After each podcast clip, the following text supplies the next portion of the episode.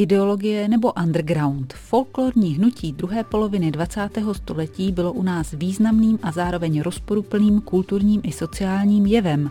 Specifický charakter mělo folklorní hnutí v padesátých letech, kdy hlavně ve městech vznikaly soubory lidových písní a tanců, které měly naplňovat představy ideologicky pojaté lidové kultury. Jak se to změnilo v letech šedesátých a pak v dalších desetiletích? Byly soubory pro samotné folkloristy ostrůvky svobody a jaké trendy ovlivňují folklor dnes? I o tom bude tentokrát Studio Leonardo. Zve vás Martina Raš. Studio Leonardo.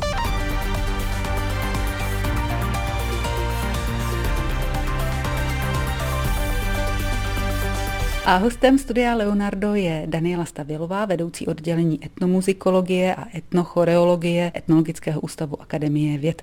Vítejte. Děkuju, dobrý den. Já děkuji za pozvání sem do Etnologického ústavu v Praze v ulici Na Florenci.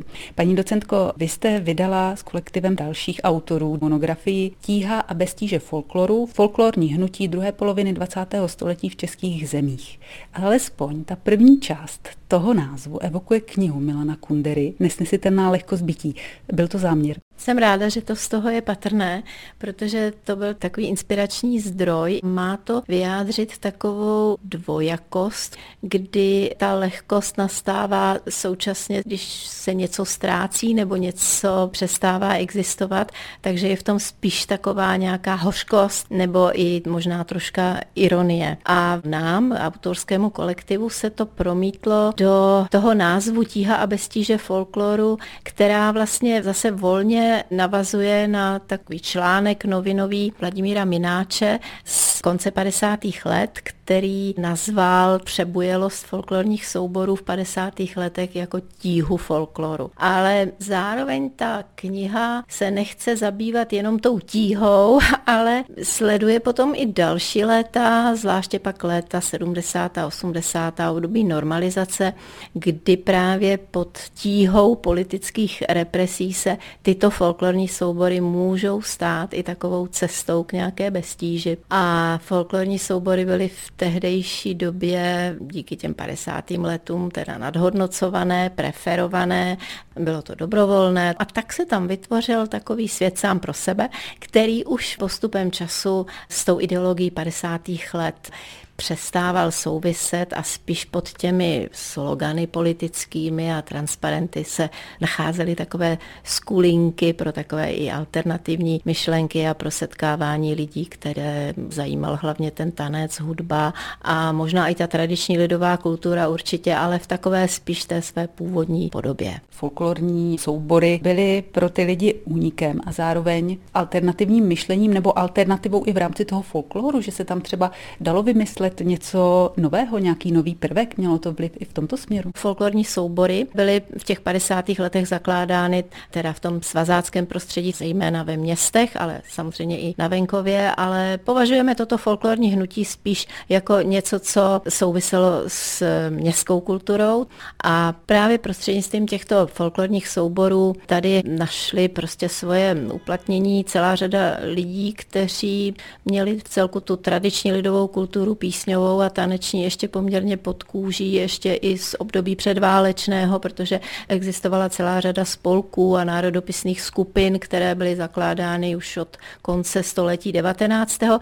Takže taková ta schopnost tancovat a zpívat lidové písně v lidech byla, takže to padlo na živnou půdu i v těch padesátých letech, kdy teda začaly tyto soubory vznikat. No a tím, jak postupně se proměňovala doba, ten politický tlak na ty soubory přestal být už tak zřetelný a vlastně se to stalo místem, kde se ten folklor provozoval v různých úpravách, v různých stylizacích, v různých pojetích a dokonce po roce devatenáct set šedesát osm velice často začaly s folklorními soubory spolupracovat docela významné osobnosti, které původně třeba působily jako režiséři v profesionálním prostředí divadelním nebo v rozhlase a tam potom tu svoji kreativitu využívali tím, že ty folklorní témata, motivy různě pojímali, stylizovali, vytvářely se různé zajímavé kompozice, hudebně taneční, vnášelo se do nich celá řada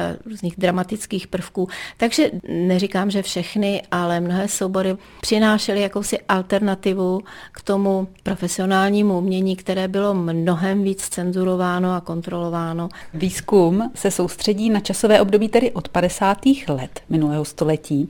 Připomínáte ale vzedmutí folkloru koncem devatenáctého století. V čem všem bylo jiné? Spíš bych to nazvala jakýmsi vyvrcholením národního hnutí, které vrcholilo uspořádáním národopisné výstavy českoslovanské. V souvislosti s pořádáním této výstavy začaly i rozsáhlé sbírání lidových písní a tanců a zapisování, zejména do sbírek na českém a moravském samozřejmě venkově.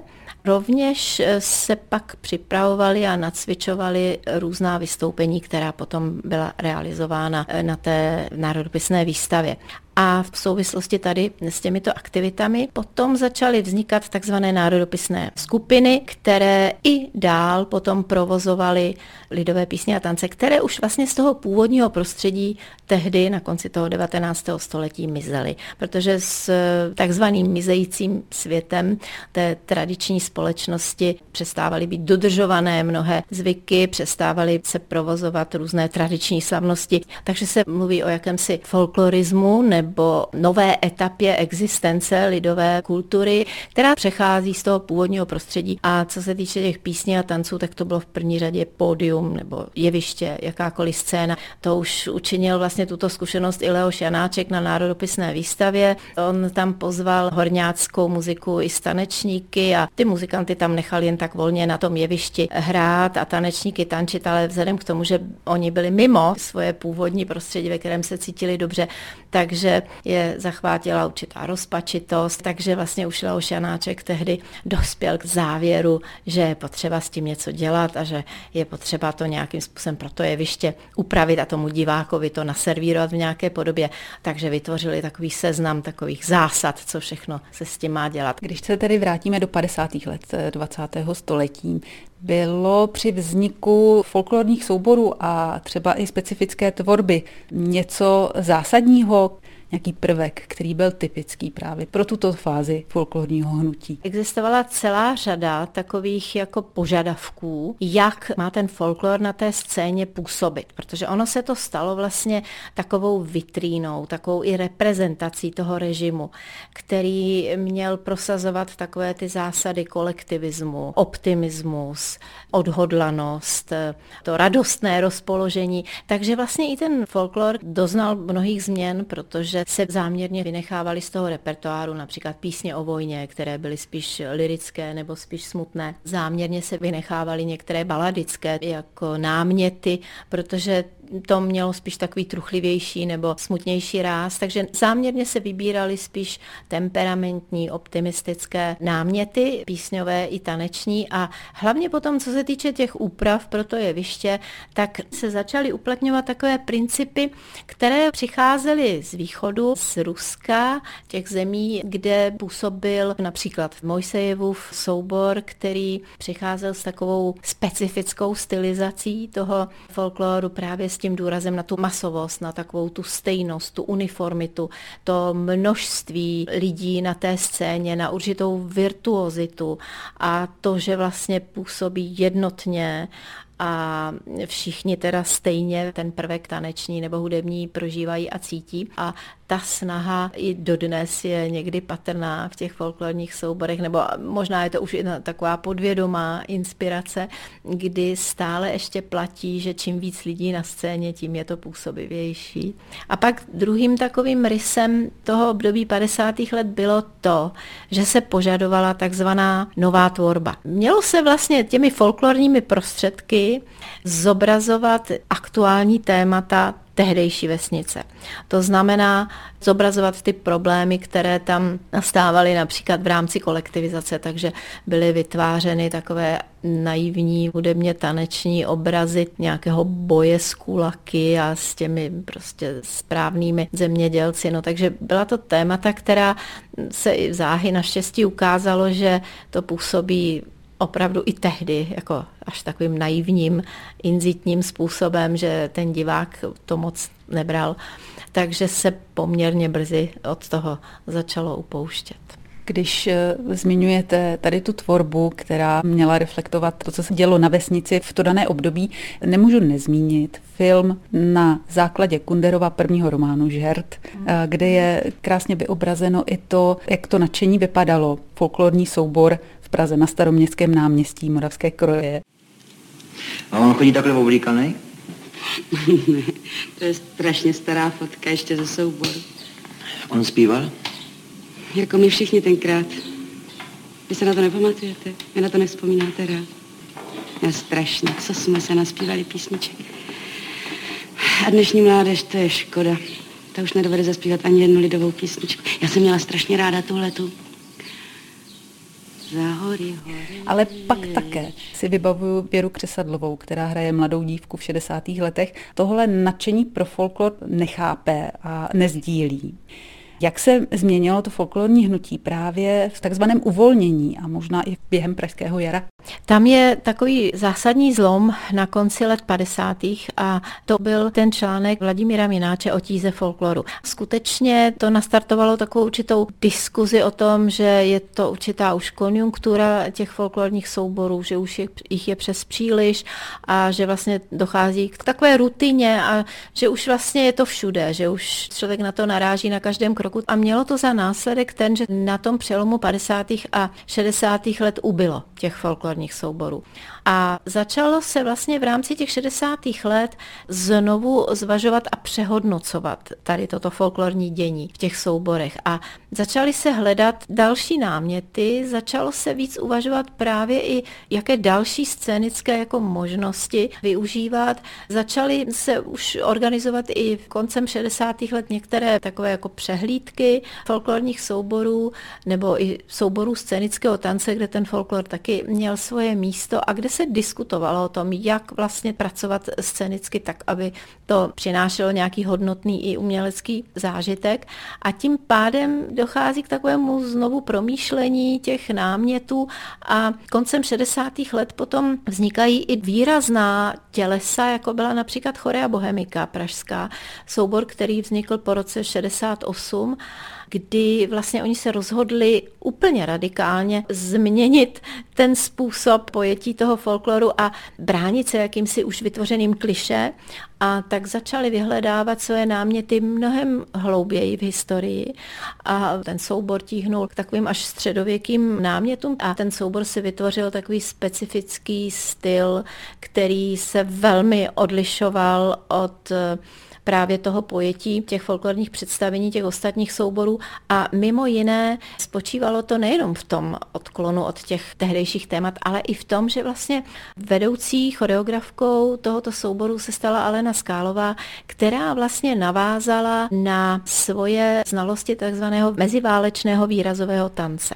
A vlastně tyto znalosti potom ta Alena Skálová propojila s tím materiálem toho folkloru a dala vznik něčemu velmi specifickému. No nic Nicméně velmi zaujal publikum a právě se stal i takovým svátkem neoficiálního a apolitického vlastně manifestu lidí, protože tento soubor vlastně vytvářel i programy vánoční postavené na církevních vánočních legendách, což bylo v sedmdesátých letech něco nevídaného v té době, jako jakékoliv takovéto náměty vlastně nebyly tolerované, ale tady protože se jednalo o folklor, tak vlastně si netroufal to nikdo bezprostředně zakázat. Pořád to byl ten folklor. Ono to byla taková věc tolerovaná i v rámci teda toho režimu, jaký byl, a řekla bych, že pro řadu lidí se to stalo takovým malým undergroundem nebo malým ostrůvkem svobody. Vy jste, paní docentko, taky folkloristka. V sedmdesátých letech jste studovala vysokou školu. Jste z Prahy. Jak vzpomínáte právě na ten váš zážitek z folkloru, kdy jste tančila a zpívala? Co pro vás tehdy znamenalo? Já jsem vlastně jako studentka, končící teda střední školu, přišla poprvé do folklorního souboru, aniž bych znala jakékoliv pozadí, jenom proto, že mě to na jakémsi festivalu zaznělo tak trochu jako Beatles. V tom ohromný drive bylo to něco, něco velmi temperamentního, energického. Byli tam hezký kluci, který vlastně i hezky tancovali a vypadali přitom mužně. Tak tohle mě najednou oslnilo a měla jsem pocit, že je v tom velký zdroj nějaké energie, bezprostřednosti a spontaneity. Takže jsem se vypravila do prvního souboru, který mi byl doporučen. Byl soubor písně a tanců Josefa Vicpálka, vlastně jeden z prvních souborů, který tady byl v padesátých letech založený. Ale v té době jsem už přišla do takové příjemné party svých vrstevníků teda, kde šlo hlavně o ten tanec a o tu hudbu a o ten zpěv. Takže jsme už nic jiného neřešili a pro mě v té době v tom i politickém ovzduší, které zrovna moji rodinu nepostihlo příznivě, tak tam mě nikdo nekádroval, nikdo se mě neptal na moje politické přesvědčení. Tam to nikdo neřešil. Potom později jsem dál pak ještě podlehla znovu po druhé právě tomu pojetí toho souboru Chorea Bohemica, o kterém jsem se zmiňovala, takže jsem potom později jako tanečnice přešla i tady do toho souboru. A vlastně bylo to období druhé poloviny sedmdesátých let a první poloviny osmdesátých, které jsem měla pocit, že to byla prakticky jediná smysluplná činnost, která mě naplňovala, protože já jsem se potom právě začala o to zajímat i víc, i v rámci svého studia etnologie, že jsem se zaměřila teda na tu taneční kulturu, odtud taky působí ta moje nynější profese, teda jako etnochoreoložky, a začala jsem se intenzivně zabývat touto disciplínou, pak jsem ještě vystudovala taneční obor na Akademii muzických umění, takže jsem i o tu praktickou stránku rozšířila ty své znalosti, což se mi stalo pak právě výbornou průpravou pro tu specializaci, teda etnochorologie. Vraťme se ke studii, k výzkumu, ke kterému vyšla i monografie Tíha a beztíže folkloru, folklorní hnutí druhé poloviny dvacátého století v českých zemích. Kromě vás na ní spolupracovalo dalších devět odborníků, devět vašich kolegů. Na čem jste stavěli? Byly to výpovědi pamětníků? Většina z nás nějakým způsobem byla aktéry nebo takzvaný insidery toho folklorního hnutí, vyjma dvou autorů tady toho týmu, kteří naopak byli, jak říkáme teda v kulturní antropologii, spíš těmi outsidery. Takže vlastně jsme si tím vytvořili i takové pnutí, kdy my, co jsme byli insideři a znali to víc teda zevnitř, tak oni zase tím svým pohledem zvenčí nás i svým způsobem korigovali v tom smyslu, abychom dokázali ten problém předestřít širší veřejnosti. A druhá věc byla i naše mezioborovost, protože spolupracovali s námi ještě Ústav evropské etnologie při brněnské Masarykově univerzitě, Ústav hudební vědy na Filozofické fakultě Univerzity Karlovy, taneční katedra Akademie muzických umění a významným spolupracovníkem pro nás byl Ústav soudobých dějin. To je důležité zmínit, protože my jsme pracovali převážně teda metodou orální historie. Naší koncepcí se stalo to, že jsme se snažili rozklíčovat tady toto folklorní hnutí a jeho smysl a jeho význam v tom daném období skrze životní příběhy jeho aktérů. A proto jsme uskutečnili něco kolem tři sta rozhovorů ve vytipovaných folklorních souborech Čech a Moravy. Takže tato metoda se nám stala stěžejní, ale to jsme dopředu netušili, jak nám to bude bobtnat pod rukama, protože nejdřív jsme se obávali, že někteří se s námi ani nebudou chtít bavit, nebo že to pro ně bude i nepříjemné téma se vracet do těch padesátých let. Tak hoší pauza. To už co, Ludvíku? No jo, pěkný. Hm. No tak vidíš, proč se nám vlastně vyhýbáš? To už ti tohle to nic neříká?